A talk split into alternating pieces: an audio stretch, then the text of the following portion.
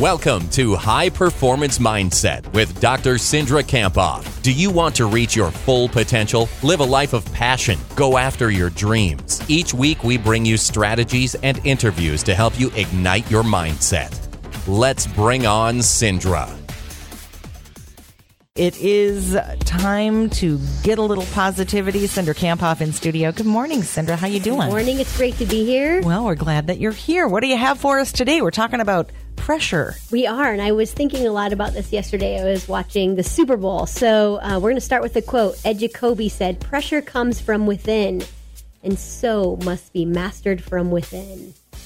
Pressure comes from within, and so must be mastered from within. You've got the example of the Super Bowl to start with. So I thought it was really interesting just watching the game last night. Um, the Chiefs won, even being double down by double digits. The quarterback had two interceptions, so mm-hmm. I thought that was really interesting in terms of like how he overcame that and I think that it's a big stage with millions and millions of people watching, so it's really easy to feel the pressure. I could see the pressure sometimes mm-hmm. on their faces, mm-hmm. um, but in the end, uh, you know, the Chiefs didn't let the pressure really impact them, and they were able to, you know, win the game. Right, right. And pressure in multiple senses, not only the pressure of the moment, but literally the pressure from San Francisco's defense. That was very good. They nice. Managed to get to Patrick Mahomes four times last night. Mm-hmm. So, so, uh, but you know, since we're not dodging 300 pound defensive linemen in most of our work settings. Yes. Uh, why is this important to us as just everyday folks? Well, first of all, pressure is really a perception. And what I mean by that, it's how we perceive it. And so at work, we might um, feel pressure when we're given a presentation or have a really important meeting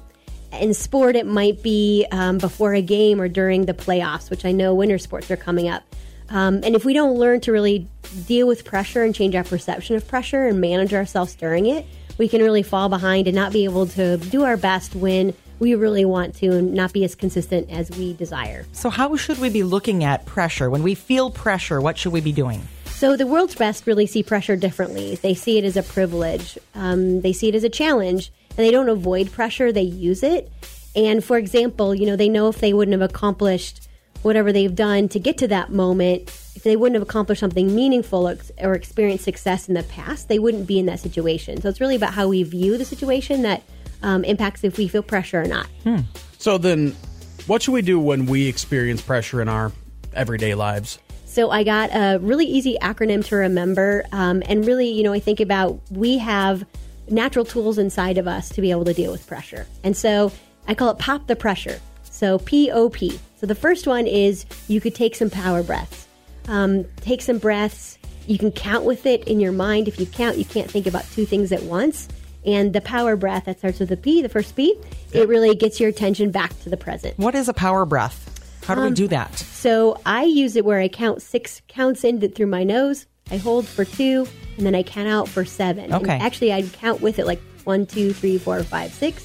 Hold one, two, three, four, five, six, seven. Because if you're counting, you kind of reset whatever is frustrating oh, you okay. creating okay. the pressure. So P. And then P. what's your O?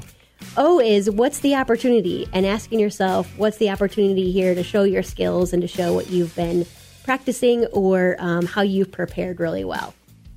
And so, the second P? Yeah. The second P is you got to focus on the process. That means the small things you have to do to be successful.